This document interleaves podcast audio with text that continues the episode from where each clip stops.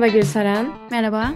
Seninle bugün son zamanlarda oldukça popüler olan eril, dişil enerji hakkında konuşalım. Biraz ilginç bir bölüm olacak. Daha çok muhabbet edeceğiz. Burada eril ve dişil enerjinin ne olduğunu anlatmayacağım. Sadece bu kavramların ilişkilerimize nasıl etki ettiğine ve nasıl pazarlandığına dair bazı fikirler sunacağım. Şimdi ben kendimi anlamlandırmaya çalıştığımdan beri erkek nedir, kadın nedir diye sürekli düşünüp duruyorum. Mesela çocukluğumu hatırlıyorum. Bayramlarda aile büyüklerimizle toplaşırdık. Yemek yeneceği zaman masayı kurmak ve toplamak daima kız çocuklarından beklenirdi isimle yönlendirilirdik. Halbuki erkek kuzenlerimle aynı yaştaydım ve onlar da oradaydı. Şey düşündüğümü hatırlıyorum. Ya erkekler çay koymayı bilmiyor mu?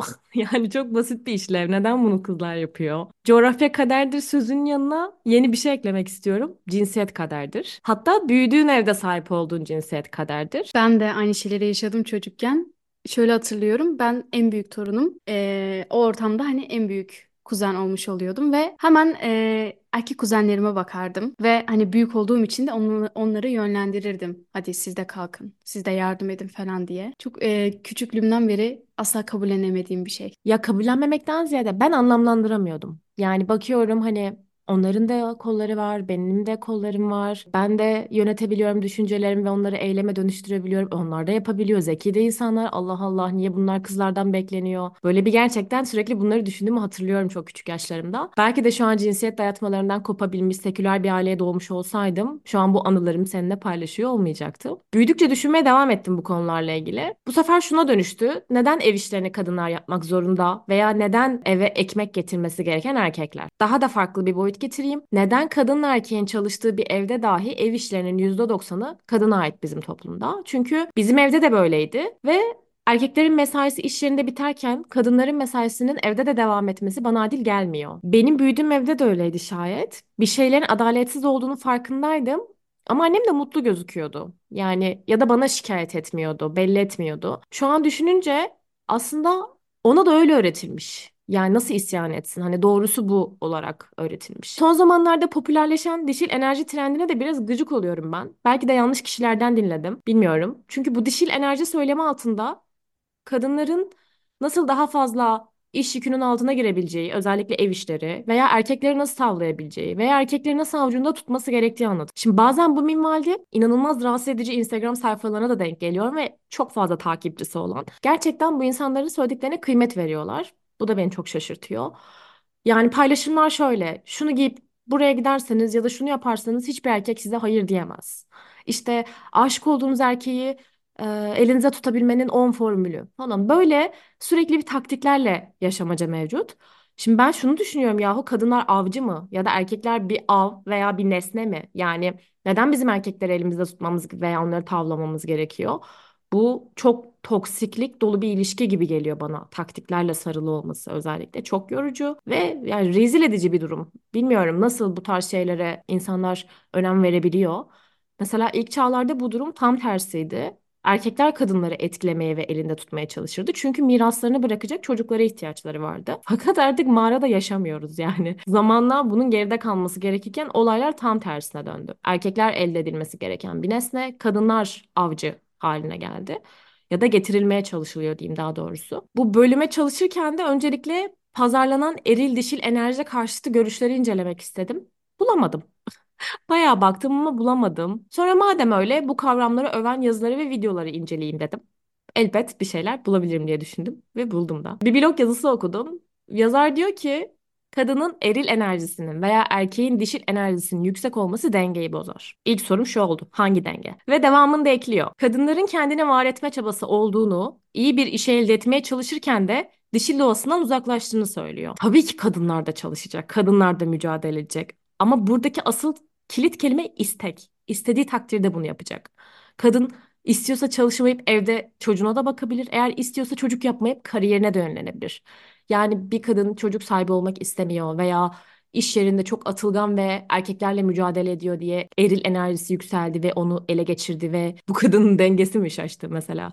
Yani bu aynı yorumu erkekler için de başka şeylerde yapabilirim. Aynı yazarımız erkeklere de liderlik, güç ve cesaret atfetmiş. Yahu bunlar erkek üzerinde bir baskı yaratmıyor mu? Bir erkek lider olmak istemiyorsa veya cesur değilse neden erillik özelliklerini kaybediyor?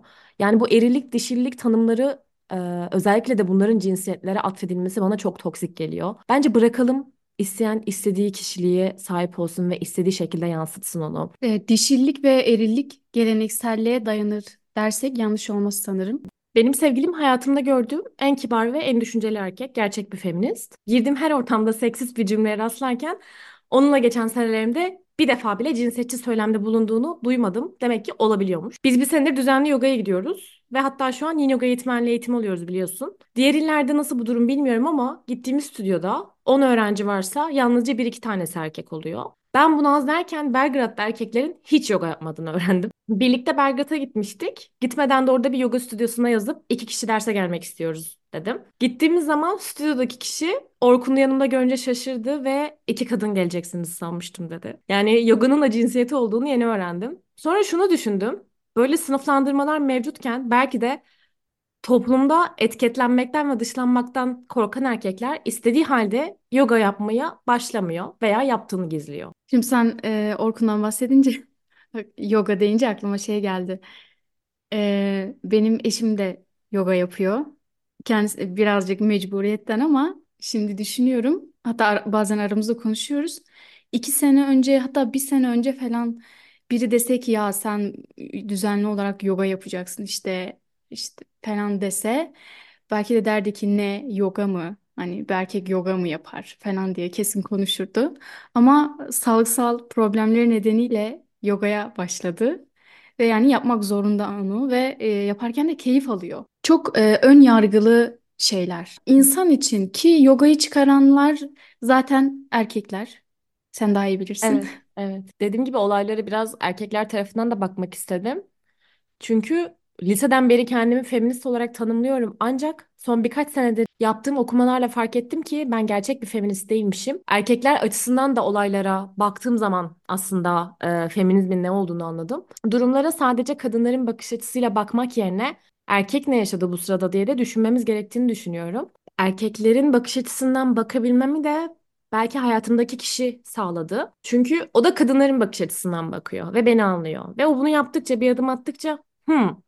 Demek ki bu çift taraflı yapılması gereken bir eylem. Ben bunu öğrenebilirim dedim ve bu şekilde onun sayesinde de öğrenmiş olabilirim. Bilmiyorum. Sadece bu çok son birkaç senedir kendimde fark ettiğim bir şey. Seninle podcast bölümlerimizin dinlenme istatistiklerini kontrol ediyoruz arada biliyorsun. Ben özellikle e, cinsiyet kısmına bakıyorum ve dinleyenlerin %80 gibi ciddi bir oranının kadın olduğunu gördüm. Bu bize bir şeyler anlatmıyor mu sence? Yani Duyguları ve ilişkileri önemseme görevi neden sadece kadınlar üstlenmiş durumda? Erkeklerin duyguları yok mu? Erkeklere devamlı güçlü ve kaya gibi sert durmalısın, duygularını belli etmemelisin empozisinden dolayı. Acaba çok basit insani duyguları yaşamaktan korkuyor olabilirler mi? İlişkiler kendimizle bağlantı kurabilmemiz ve duygularımızı anlamlandırabilmemizle sağlıklı bir hale gelir. Buna yönelik bir sürü de araç var. Aslında benim yukarıda bahsettiğim yoga bu araçlardan sadece bir tanesi. Ve bunun bir cinsiyetle ilgisi olduğunda Kesinlikle düşünmüyorum. Beden ve Bağ isimli oluşumun kurucusu olan Hazal Ekser'in Beden Partisi atölyesine katılmıştım. Duyguları düzenlemeye, kendimizle bağlantı kurabilmemize yardımcı olan etkinliklere erkeklerden çok düşük katılım olduğuna dair haklı bir serzenişi vardı ve erkeklerin bedeni yok mu demişti. Gerçekten çok haklı bir tespitti. Yani erkekler hissetmiyor mu ya da tüm ilişkileri yolunda, duygularını anlamlandırabiliyorlar ve bunları düzenlemek için hiçbir araca ihtiyaç duymuyorlar. Bunun çok mümkün olduğunu düşünmüyorum. Ve bunun da yine dayatılan erillik rollerinden kaynaklı olduğunu düşünüyorum. Toplum bu konuda belki erkeklere daha sert davranıyor diyebiliriz. Yine bir erkek bakış açısından bakarsak biraz daha kırılgan bir yaklaşım olabilir orada. Daha sert ve daha kırılgan. Mesela erkekler ağlamaz. Ya bu toplumsal cinsiyet rolleri inanılmaz problemli geliyor bana. Yani erkekler ağlamadığı zaman ne yapıyor? Evet geçen sana da anlattım. Ee, bir süredir ağlamıyordum ve bir eksiklik hissediyorum ama bir türlü de ağlayamıyordum yani. Ama bir ağlamam da gerekiyordu. Çünkü hepimizin hayatında olduğu gibi hani bazı sorunlar yaşıyorum. işte stres, kaygı ve bunun bir şekilde çıkması gerekiyor. Ama durup dururken böyle bir ağlayamadım. Sonra biraz alkolün etkisiyle e, ağlayabildim ve o kadar iyi geldi ki. Yani arada gerçekten ağlamamız gerekiyor. Erkekler de şöyle bir bıraksa kendini belki bazı Rahatlayacaklar belki. sorunlarımız çözülecek. Şimdi buradan erkeğin soyadını almakla alakalı konuşmak istiyorum. Ee, Türkiye'de en son bir kanun çıktı ve kadınlar artık isterlerse sadece kendi soy isimlerini kullanabilecek. Bu da şunu gündeme getirdi. Neden erkeğin soyadını alıyoruz? Bunun en büyük nedeni ataerkil bir düzende yaşıyor olmamız tabii ki. Soyun erkekten devam etmesi gibi kültürel zırvalar. Bilimsel olarak soy erkekten devam etmiyor. Hepimizin bildiği üzere. Dünyada bazı ülkelerde kadın kendi soyadını kullanabilse de genel olarak erkeğin soyadının alınması daha fazla tercih ediliyor geçmişten gelen bir takım alışkanlıklar olarak da nitelendirebiliriz. Çünkü kesinlikle soyadının bir olmasıyla bir aile birliğinin kurulduğuna inanmıyorum. Ben evlendiğim kişinin soyadını alarak ona saygı duymuş olmuyorum aslında. Ben zaten onu sevdiğim ve saygı duyduğum için evleniyorum. Aile birliğini zaten benim ona, onun bana olan saygısı ve sevgisi kurmuş oluyor. Eğer marifet soyadı birliğindeyse erkekler de kadınların soyadını alabilir. E, dünyada bunun örnekleri de var. E, ama böyle bir şeyi konu etsek çoğu, çoğu erkeğe e, hakaret gibi gelir. Bu açıdan bakınca soyadı meselesi tamamen kültürel. Yani bir yüzyıl önceye kadar kadının erkeğin bir malı olarak görülen bu dünyada aslında kadınlar epey yol kat etmiş diyebiliriz. E, bu söylediklerime karşı çıkan kadınlar olabilir. Ben saygı duyuyorum. Herkesin kendi tercihi. Hem kendi hem eşinin soyadını almak da iyi bir seçenek mesela. Aile birliği soyadıyla kuruluyor olsaydı eğer bu kadar çok boşanma ve mutsuz evlilik olmazdı. Keşke soyadından önce saygıya önem verebilsek diye düşünüyorum. Çocuklarımızın da hem annenin hem babanın soyadını alabileceğini düşünüyorum. Erkeğin soyadını aldığımızda tabii ki bizden bir şey eksilmiyor ama ben bunu birey olmak bağlamında düşünüyorum. Bence birçok kadın için bir gecede farklı bir soyadına geçmek travmatik olabilir. Yani çok da dramatize etmek istemiyorum. Ama ben evlenmeden önce bunu düşünüyordum açıkçası. Farklı bir soyada geçmek çok garip geliyordu. Arkadaşlarım evlendiğinde bile alışamamıştım mesela buna. Erkeğin soyadını almayı bu kadar gömdükten sonra kendimden bahsedeyim biraz. Ben evlendiğimde şöyle bir şey oldu. Evlenmeden önce oldu daha doğrusu. Benim e, eşimle soyadım aynı. Aynı denk geldi. E, akraba da değiliz. Türkiye'de en çok kullanılan soyadlarından biri Demir. E, ve arada konuşuyoruz bunu kendi aramızda.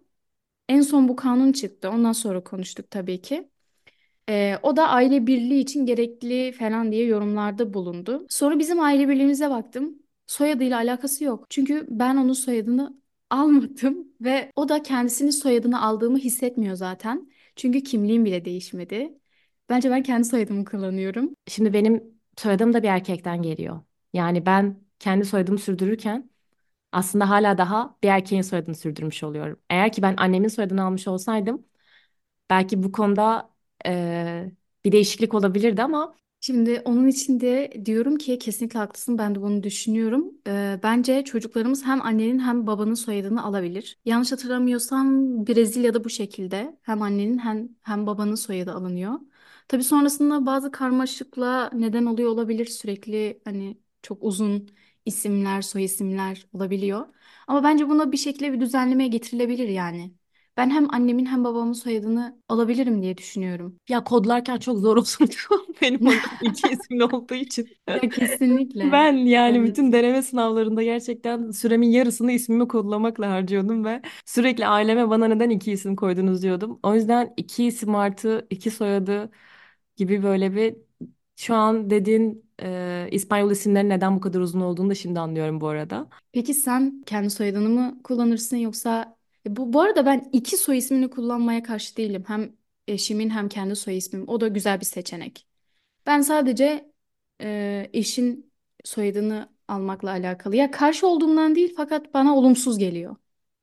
Burada e, sanırım Şu anki partnerimin soyadını almakla ilgili bir derdim olmazdı. Niye olmazdı hemen söyleyeyim. Karşımda feminist bir erkek olmasaydı bunu belki bir e, güç savaşı haline getirip hayır ben kendi soyadımı kullanacağım gibi bir şey söyleyebilirdim. Ama bu bizim ilişkimizde o kadar e, önemsiz bir şey ki yani zaten e, evlilik dışında da ilişkimiz oldukça eşitlikçi bir ilişki. E, bunun biraz partnere bağlı olduğunu düşünüyorum sanırım. Yani benim için alıp almamanın bir şey ifade etmemesi. Yani ben kendi soyadımla da kalabilirim. Direkt onunkini de alabilirim. İki soyadlı da olabilirim. Yani içinde bulunduğum ilişkide bir şey ifade etmiyor. Ama genel olarak baktığımda bence bir devrim niteliğinde. Ben kendi adıma e, öznel olarak konuşuyorum burada. Buradan farklı bir konuya geçmek istiyorum. Yine dişil enerjide Çok sık karşımıza çıkan annelik dürtüsü. Bir de kadınların anaç olması üzerine çok fazla söylem var. Bunu da görüyorum. Her kadın anne olmak zorunda mı? Anne olmayı istemek zorunda mı? Ben mesela çevremde kendim dahil bir sürü kadın tanıyorum ki anne olmayı düşünmeyen. Bence bu hiçbirimizin kadınlığını, dişiliğini eksiltmedi. Valla maşallahımız var yani. Hepimizin hiçbir problemi olduğunu da düşünmüyorum hayatımızda. Doğurmadan anne olduk bir kere. Yani kedilerimiz var. evet, bunu da çok eleştiriyorlar ya. Onlar kedisiz onları doğurmadınız. Hayır efendim doğurdum. Araştırmanı öneririm yani. İkisini de ben doğurdum. Bir de bunların yanında patavatsızca yeni evli genç çiftlere e çocuk ne zaman diye sorulması var. Şimdi burada çocuk olmamasının birden fazla ihtimali var. Öncelikle çift çocuk sahibi olmak istemiyor olabilir. Biyolojik olarak çocukları olmuyor olabilir ve bu durumdan dolayı oldukça üzgün olabilirler. Evlen ve çocuk yap sıralamasının dışına çıkmamızın bence artık zamanı geldi. Başkalarının üreyip ürememesine, başka bir coğrafyada alakasız insanlar bu kadar dahil oluyor mudur? Ben merak ediyorum açıkçası. Türkiye'den taşınmadan veya Türkiye'ye geldiğiniz zaman bu tarz çocuk ne zaman Gülseren sorularıyla bir e, karşılaştığınız oluyor muydu? Yani ailelerimizden çok fazla olmadı çok şükür ki. Ama etrafımızdaki bazı arkadaşlarımızdan bu şekilde dönüşler aldık. Ya çoğusu da kötü niyetli yapmıyordur bak ona da inanıyorum. Özellikle samimi arkadaşınsa.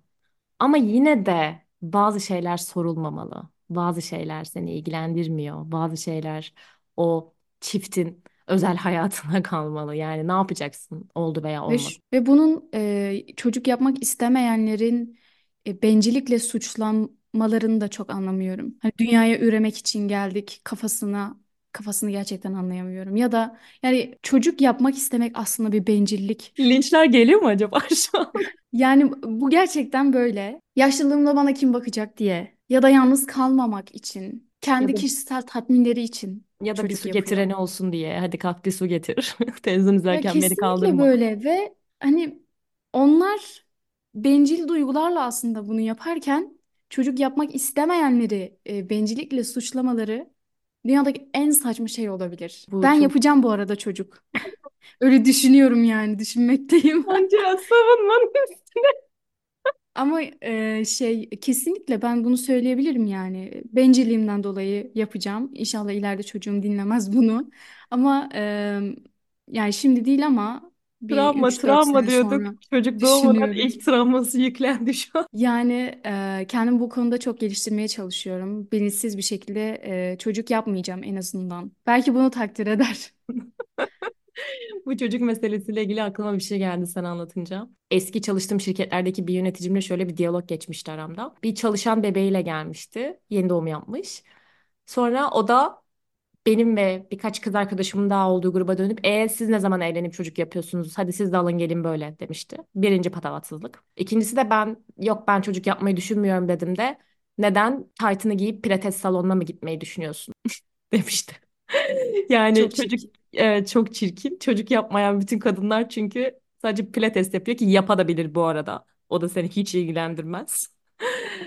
Ama yani bunun bununla ilişkilendirilmesi sanki şey gibi oluyor. Çocuk yapmayan kadın e, eksiktir ve dünyada bir amacı kalmamıştır. Sadece kendi bencil e, aktivitelerine zaman ayırmak için çocuk yapmıyordur. Aslında altında yatan sebepler neler? Bunları bence daha sonra konuşuruz. Beden olumlama ve evrensel güzellik anlayışından bahsedelim biraz da. Son yılların popüler meseleleri ve çok da değerli olduğunu düşünüyorum. Dayatılan ideal beden şekli kriterleri yıllar içerisinde sürekli değişiyor ve insanlar bu değişime hemen adapte oluyor. 200 yıl önce şu anki moda olan bedenler hastalıklı olarak kabul ediliyordu. Şimdi de herkes o ideal bedene ulaşmaya çalışıyor. Bazıları da buradan sıyrılıp kendi içlerine dönüyor, kendi güzelliklerini keşfediyor. Ben çok eskiden beri bir ortamdayken günümüz güzellik standartlarının dışında kalan kişilere yapılan tırnak içinde çirkin etiketlemesinden hiç hoşlanmadım. Hem erkek için hem kadın için. Kendim de böyle bir etiketlemeyi yapmamaya çalıştım. Beden olumlama derken neyden bahsediyoruz? Doğal saçları yıllarca beyaz diye nitelendirilen insanların yönetiminde olduğu resmi kurumlarda profesyonel bulunmadığı için onları düzleştirmek, peruk kullanmak zorunda kalan siyah kadınları, saçını kaybeden kadınları, egzaması olanları, kaza ameliyat izleri olanları, herhangi bir organını kaybetmiş olanları, çeşitli fiziksel farklılıkları olan, sivilcesi, tüyü olan kadınların kendilerine dair pozitif bir beden algısı geliştirmesi diyebiliriz. Beden olumlama obezite sempatisi değildir. Onu da ekleyeyim. Açıkçası tabii ki sosyal medya bu tür zorbalığı daha çok yaygınlaştırıyor. Ama sosyal medya olmadan önce de vardı. Ben de çocukken zorbalığa uğradım. Mesela kiloyla alakalı değil ama tüylerimle alakalı. Aslında tüy değil ama kıl. Yalnız kıl demek çok kötü bir şeymiş gibi geliyor. Ee, burada birinden bahsetmek istiyorum. Burcu Bilgen. Kendisi eskiden eczacıymış, şu an oryantal eğitmeni, bedensel atölye eğitmeni de e, diyebiliriz. Ve tırnak içinde standart güzellik algısının dışında bir vücuda sahip bazılarına göre. Ben kendisine baktığımda muazzam güzel bir kadın ve enerji görüyorum. Ee, öncelikle tabii ki bunun benim bakış açımla ve Burcu'nun da kendisine olan bakış açısıyla alakalı olduğunu biliyorum. Kendi bedenimize olan şefkatin, sevginin asıl özgürlük olduğunu gördüm ben Burcu'da. Onu Instagram'da keşfetmiştim. En sonunda Umarım annem dinlemez podcast'inde dinledim. Geçmişte bedenine olan negatif algısını nasıl kırdığını anlatırken şöyle diyor. O kadar çok izledim ki kendimi ağlaya ağlaya aynanın karşısında. Kendimi izlemeye dayanamadığım zamanlarda da izledim diyor. Tam burada bir alıntı yapmak istiyorum. John Berger'ın Görme Biçimleri kitabında şöyle diyor. Erkekler kadınları seyreder, kadınlarsa seyredilişini seyrederler. Bu durum yalnız erkeklerle kadınlar arasında ilişkileri değil, kadınların kendisiyle ilişkilerini de belirler. Kadının içindeki gözlemci erkek, gözlenense kadındır. Yani biz kadınlar olarak kendimize erkeklerin gözünden bakıyoruz belki de. Yine Burcu şöyle devam ediyor. Aynada kendimizi izlerken göbeğimize bakıp bir anlığına bile olsa iğrenç olduğunu düşünüyoruz ve buna alışmışız. Fakat bu başkasının düşüncesi olabilir mi şeklinde düşünmeye başlıyor ve bu şekilde bir dönüşüm yaşamış. Başkalarının algısını değil de kendi algımızı değiştirdiğimizde nasıl da özgürleşiyoruz, güçleniyoruz. Bana epey ilham oldu. Açıkçası ben sosyal medyaya bir şey atarken bir ton inceliyorum, düzeltiyorum bir şeyleri kendimde öyle atıyorum. Halbuki kendimle tamamen barışsam ve insanların düşündüklerini önemsemesem özgürleşeceğim. Çok güzel bir konuya parmak bastın.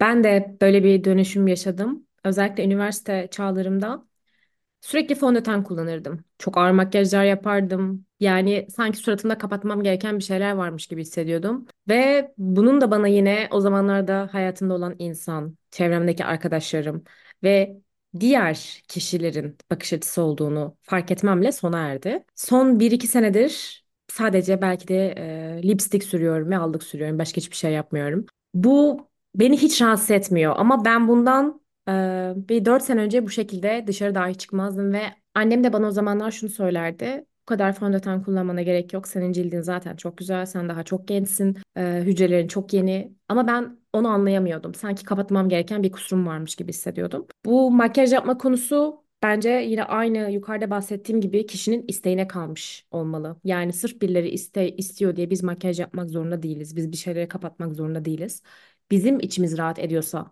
böyle yapalım aslında benim ana fikrim senin anlattıklarında. Ben de birkaç hafta önce sosyal medyada Kıvılcım Kıran'ın erotik kapital kavramı ile ilgili bir paylaşımına denk geldim. Ve onun üstüne hatta sana dedim hadi bu konuyu çalışalım. Eril dişil enerji e, neyi temsil ediyor bizim toplumumuzda diye.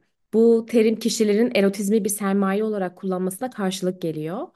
Dikkat edersen kişi diyorum burada bir cinsiyet belirtmiyorum. Fakat bizim içinde bulunduğumuz ataerkil toplumda kadınların güç elde edebilmek için burada gücü terfi almak, pozisyon değiştirmek olarak düşünebilirsiniz. Kadınların erotizme başvurmak zorunda kaldığını görebiliyoruz. Burada kadınları asla suçlamıyorum. Benim suçladığım onları böyle bir şeye iten bu kavramlar ve bu eril düzen. Bizim içinde bulunduğumuz eril düzen. Daha birkaç sene öncesine kadar kadınların topuklu ayakkabı giymesini zorunlu tutan şirketler duymuştum.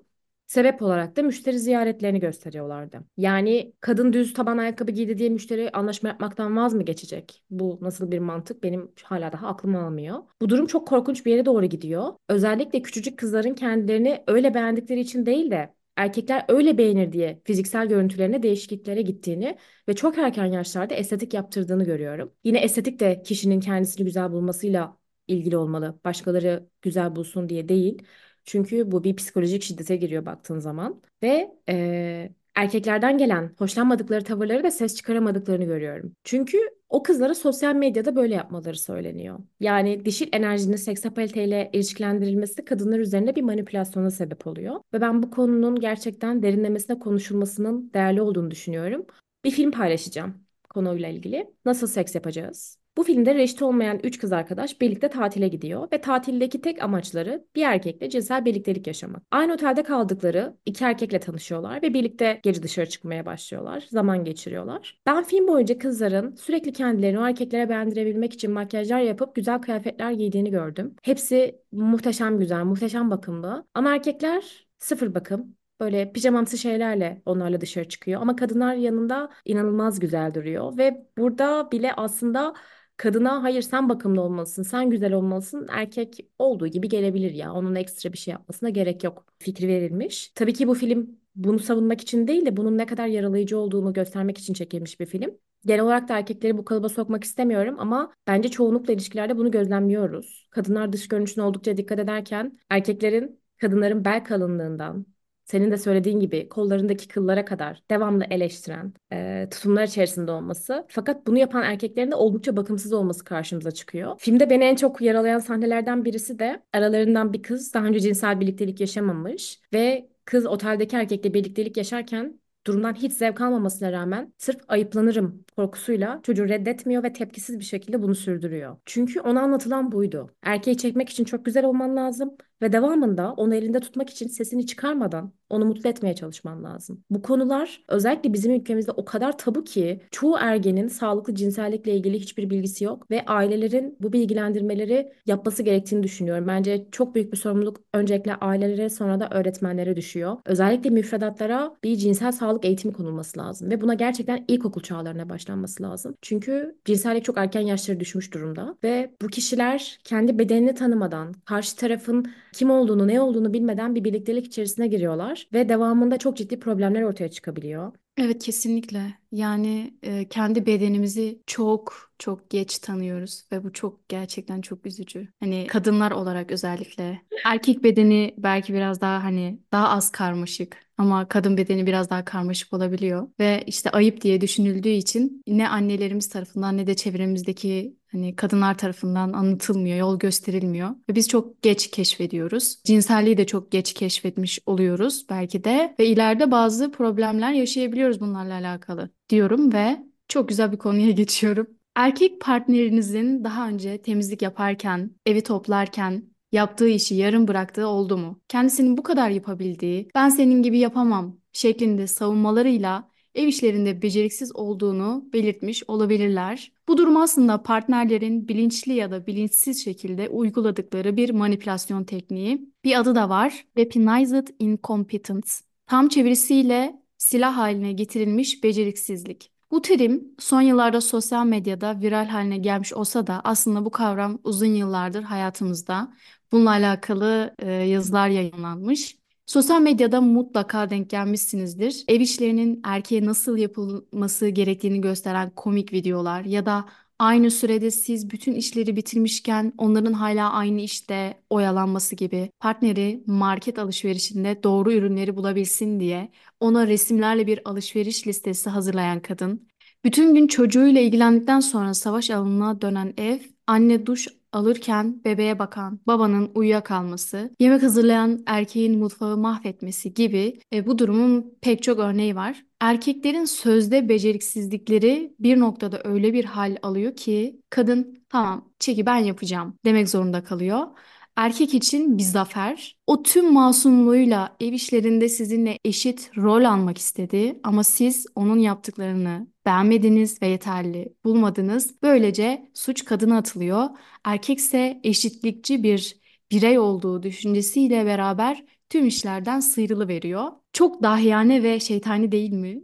Bizim kültürümüzde özellikle erkeğin bu tür işlere hemen hemen hiç dahil edilmemesi, anneler, annelerimiz Herkesin muhtemelen bir yerde duymuş olacağı o cümle başta da en başta da bahsetmiştik. E, o erkek yapamaz şeklinde. E, yapamaz dediğimiz şey de yani aşırı basic şeyler hani. Böyle bir manipülasyon türü var. Bunun bilincinde olup bunu dillendirmeliyiz. Şimdi belki bazı erkek dinleyicilerimiz şöyle diyebilir. Çok fazla yok erkek dinleyicimiz ama kadınlar da şunu şunu yapamıyor. Hayır yapabiliyor. Her türlü tamirat işini yapabiliyoruz. Elektronikten de anlıyoruz çok şükür. Kesinlikle böyle olduğunu düşünmüyorum. Belki bunu kullanan çok az e, sayıda kadın da olabilir ama burada bahsettiğimiz manipülasyon türü daha çok erkeklerin bilinçli veya bilinçsiz bir şekilde yaptığı. Mesela tamirat işlerinden bahsetmişken yine sosyal medyada çok fazla gördüğüm bir şey var. Diyelim ki evde bir priz yuvasından çıkmış ve onun takılması gerekiyor ve biz de bunu erkeğimize söylüyoruz.